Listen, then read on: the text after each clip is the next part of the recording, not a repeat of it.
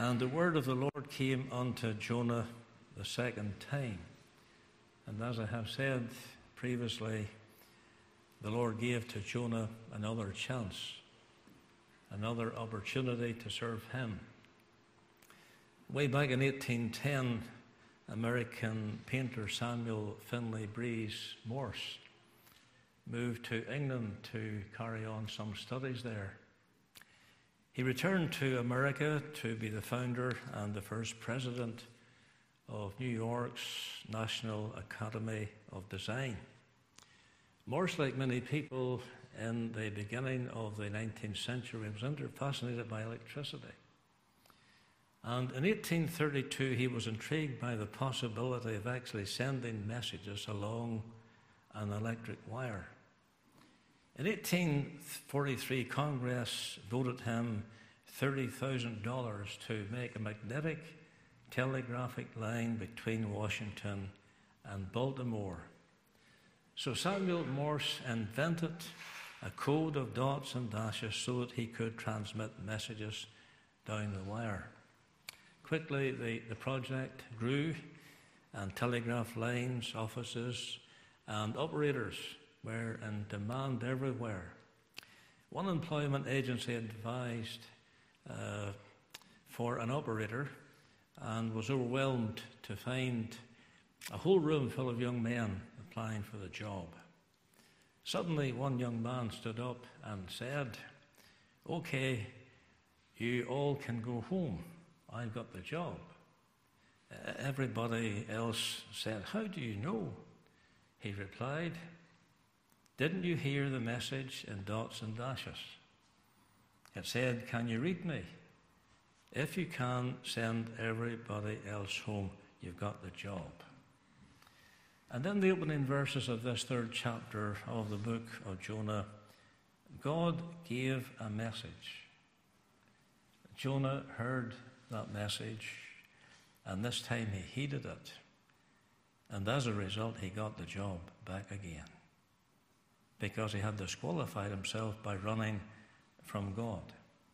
Now, someone has said that the book of Jonah is all about the will of God and how we should respond to it. It's about the love of God and how we should share it with others. So God gave unto his servant a fresh message, and in this chapter we see how he shared it with others. That's what it's all about.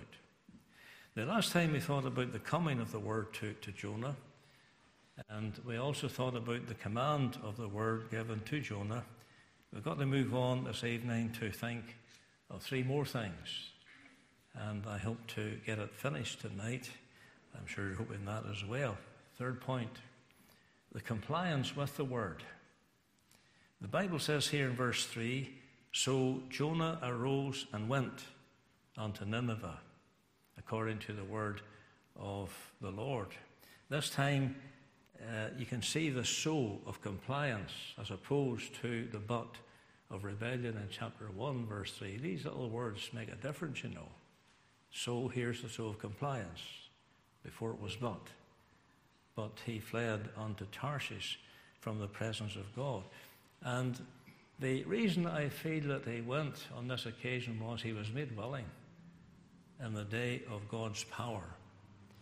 When Queen Elizabeth II came to the throne on the death of her father, she received a letter from her grandmother. It was a letter uh, of sympathy and also a letter of allegiance, for she concluded that letter by saying, Your loving grandmother and devoted subject. Our only answer to God, the call of God, must be total obedience. History is replete with stories of what solitary, one solitary figure, one solitary person can do. One solitary person can make a great change in the things of God. Ask Moses what one person can do. After hearing God speak from the burning bush, he went back to Egypt and became a great emancipator. Unbelievable. Ask Nehemiah what one man can do after hearing a report of the broken down walls of Jerusalem, he left his civic uh, civil service job and went back to lead the rebuilding of the broken walls. Now, I don't think that he had any experience in building walls, but God commissioned him to do the seeming impossible. And inside 52 days, six or seven weeks, the work was completed because he was God's man for the hour at that particular time. You can ask William Wilberforce, virtually, who virtually single handedly brought an end to slavery in the nation a century ago. And one of the greatest revivals in history came to Nineveh, and it all began with Jonah. What can one person do for God? One person can accomplish great things for God once they get into that place of submission, into that place of yieldedness to the Lord. There's no telling what one person can achieve or accomplish for the praise of the Saviour's name. So here we have the compliance with the word. The word came again. It was a fresh message, fresh word. And this time there's the so instead of the but. He's brought into this place of submission by the power of the Spirit. He's willing to go now. He's willing to do what God wants him to do, no holding back. God has dealt with him, and he is prepared to do what the Saviour wants him to do. That's a great place to be, you know. Just to be in that place where God can take you and use you in your home, in your college, in your school, in your workplace. That's a great place to be. Where you're dedicated and surrendered and yielded to the Lord. There's no telling what can happen when you do that. When God gets his way in your life and controls your life how you can be a blessing to a husband, to a wife, to a son, to a daughter. Who can tell what the outcome of that dedication to God, where it might lead you to in this service? So there is the compliance with the Word. And then in the next place, we think about the communication of the Word. What's this all about? Well, he's sharing the message that God gave to him. Uh, and we're told here that Jonah cried and said, Yet 40 days, and Nineveh shall be overthrown. Now, at the very start, I gave an outline. Chapter 1, we have a word from God.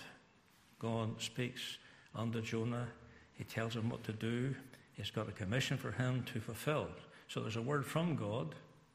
Then remember, chapter 2, there's a word with God because we find Jonah praying. And this is a full chapter of prayer with the exception of verse 10. That makes it very important because out of the four short chapters, one chapter is devoted to the subject of prayer. So he's having a word with God. Now, I prayed a lot today. I prayed before the two services taken in the home, at the graveside. I prayed here before coming into the pulpit. It makes a difference. Have you prayed? It will always make a difference in a prayer meeting like this. Sunday morning, pray before you come. You'll get a blessing. There's no doubt about it. Sunday evening, come along. Come in the spirit of prayer. And the word will live to you. It'll make the difference, you know, when you seek the face of God in prayer. And so when we come to chapter 3, this man is so enthused now by the Spirit of God. He's had a word from God, he's had a word with God, and then he goes into Nineveh and he delivers a word for God. You see the, the, the link, the connection? A word from God, a word with God. A word with God makes a difference. Then he goes to preach. He preaches the word with great power. And you will discover that it was a very brief message. I would like to meet Jonah someday and say, How did you get it all into eight words, Jonah? It takes me maybe 45 minutes to get started. You had just eight words, a brief message. Eight words in the English Bible, no padding, or, or fancy illustrations. Illustrations are good if it ties in with the message and illustrates the point. That's right. And you will see it was a very blunt message. It was one of doom to, uh, and gloom. There was no promise that judgment would be averted. He just said, 40 days and Nineveh shall be overthrown. There's no promise of uh, uh, God intervening at this point of time. There's, there's destruction coming. So it's very blunt. And sometimes you've got to be blunt in the Spirit. Sometimes Jesus was, but always anointed by the Spirit to get the message across. You think of what Jesus called Herod, that old fox. People would have been offended by that. But there was a reason. Herod was a sly character, slimy character. And the Lord used appropriate language. So if you use appropriate language, you can slay the enemies of the gospel in the power of the Spirit of God, using great wisdom. And then it was a blessed message. It was the result of a one man crusade that revival broke out. This is what God, I'm emphasizing again what God can do with one man. Revival broke out at that time. One of the greatest revivals in the history of the church, in the Old Testament. And uh, you think of how this man ran. Think of how he went down into that place of the depths of the sea into the belly of the fish. And yet he's the one that's used of God to do a great work. Oh, that never ceases to amaze me. It never ceases to encourage me. With all of our faults and failures and shortcomings and disobedience, the Lord can still use us. It's a mercy, great mercy. Now, it's interesting that God ordered Jonah's life just so that it would be anticipated the gracious ministry of Christ. But when you think of Jonah and the Lord Jesus, both descended for three days into the place of death. Then their graves swing open. Remember how the Lord came forth? He didn't have to wait until the stone was rolled away. The stone wasn't rolled away to let him out, it was rolled away to let the others in. He was already gone. And uh, Jonah, there's the great fish, vomits him up onto dry land. There's a resurrection there. And what happens next? They carry out a gospel ministry to the world. The Lord Jesus, through his apostles, and uh, Jonah in person, as the Spirit anointed him, he goes on and he carries what we would say a gospel ministry to the Gentiles. And that great city turned to God in faith and repentance. Now, Jonah must begin with the same message of judgment, denouncing sin, but really, his own experience in and out of the belly of the fish speaks about the possibility of forgiveness and blessing. Jonah, the Bible says, was a sign to the Ninevites. His experience was a sign, a parable of forgiveness and grace. He's saying, Look at me. Look at my life. Forgiveness and restoration is possible even for those who disobey and run from God. Look at me. Look at my life. I'm sure he was a sight for sore eyes when he arrived to, to Nineveh maybe without his eyebrows, maybe without body hair. I'm sure he was a sight after being in the belly of that fish and the, the gases there and whatever. I'm sure it was a sight, it was a sign. And he's saying, Well, look at me, how God forgave me. They knew all about his story.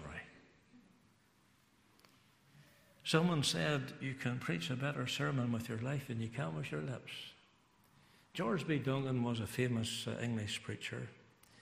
And he spoke one evening about personal witness.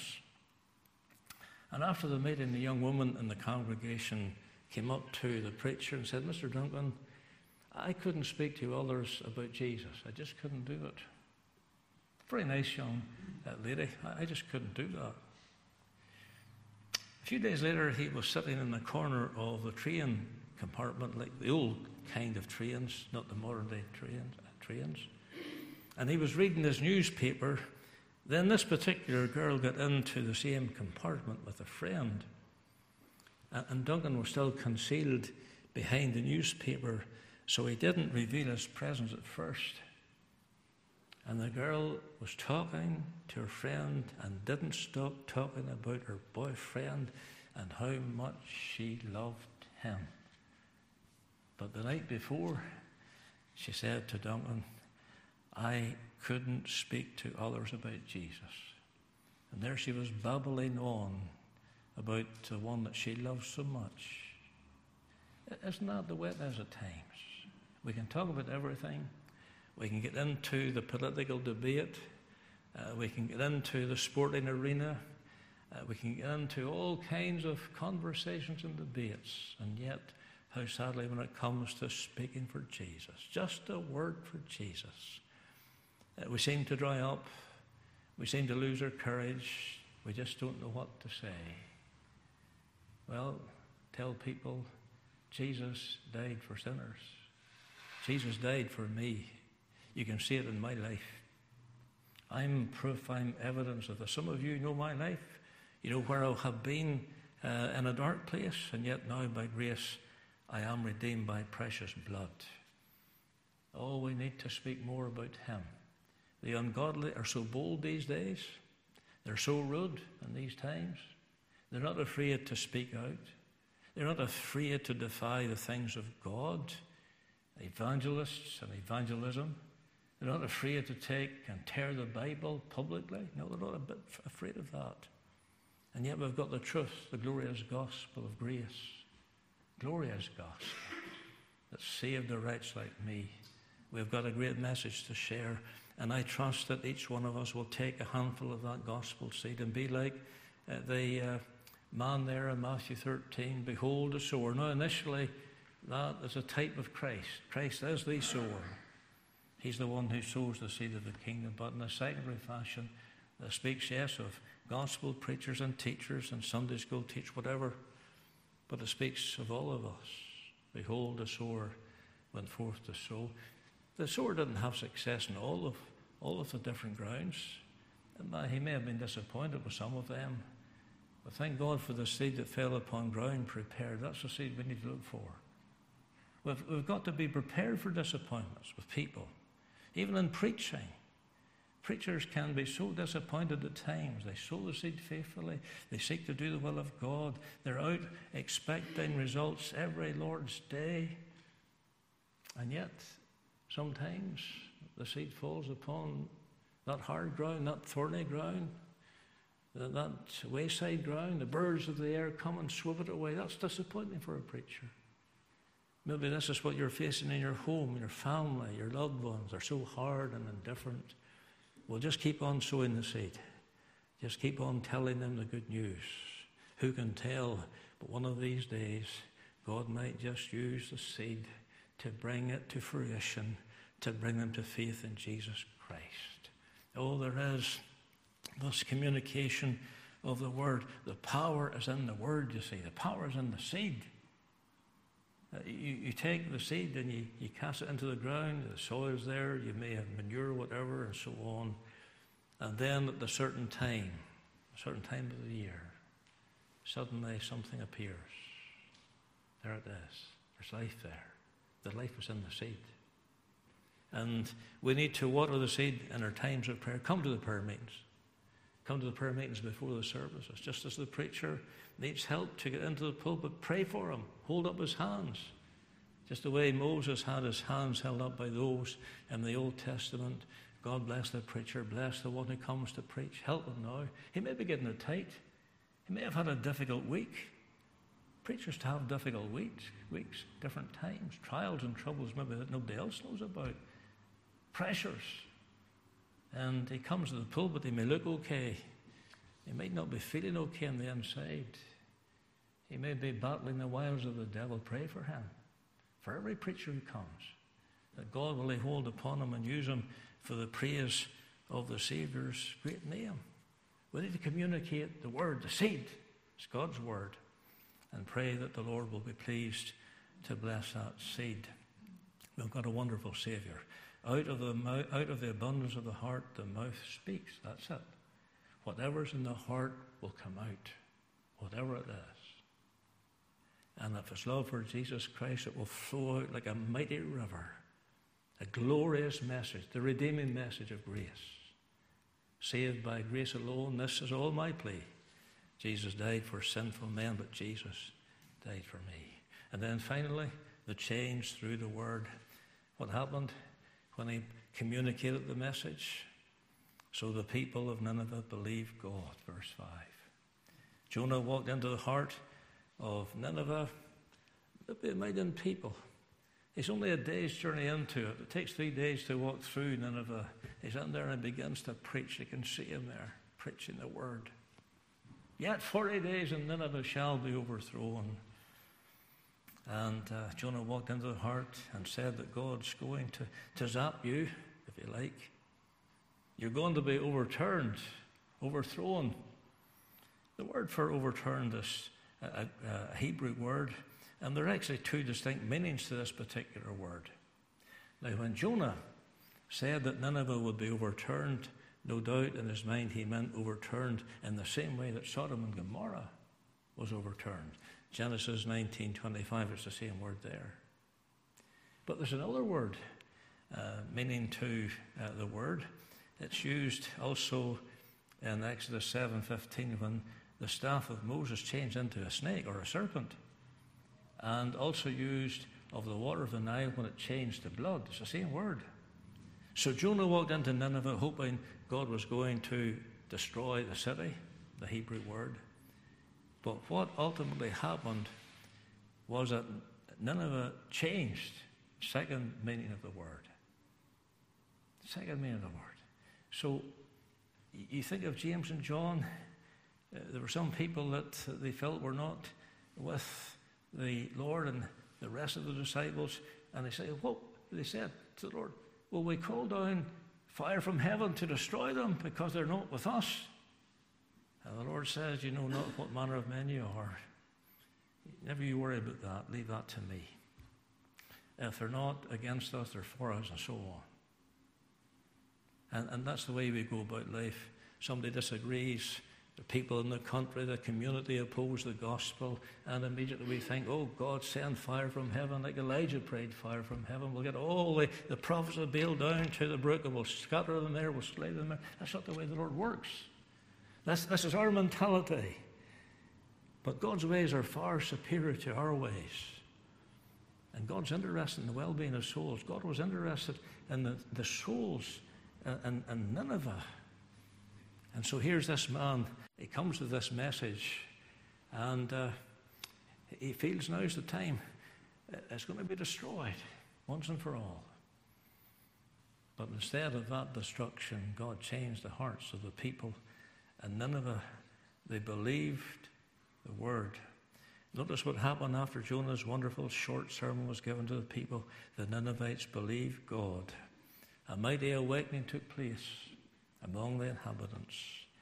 The remainder of the chapter describes how the people came uh, to God in faith and repentance. From the very king upon the throne, imagine the king upon the throne. Oh, that God would deal with our king, that God would deal with the king upon the throne and bring him to faith and repentance.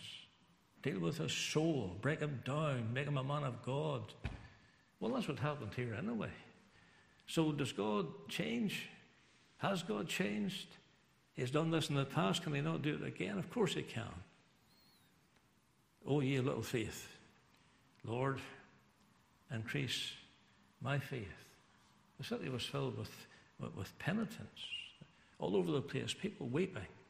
When was the last time you saw people weeping in our meetings, trembling in our meetings, falling under deep conviction of sin in our meetings? A long time, I suppose. Oh, that God would change that. One man, one woman, one young person here tonight in this church can make the difference.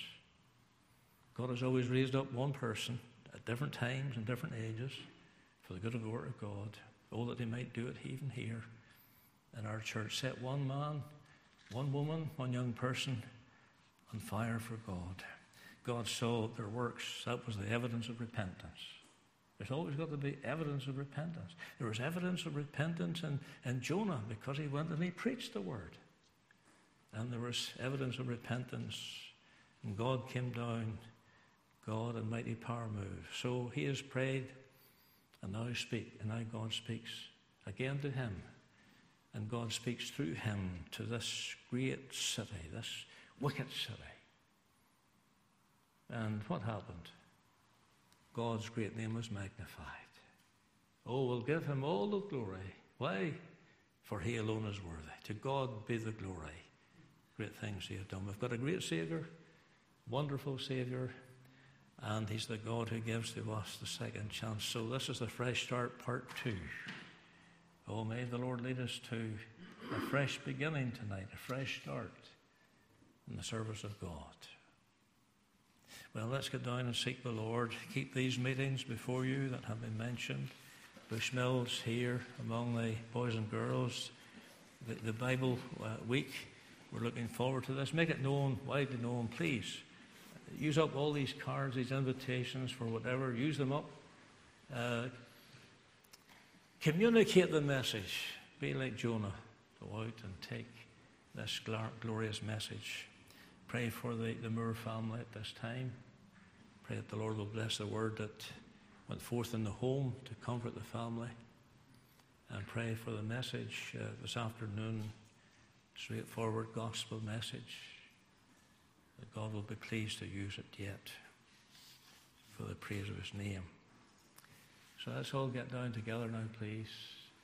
I'll ask uh, our brother, Mr. Wiley, if you would like to lead us, please, first of all. Thank you.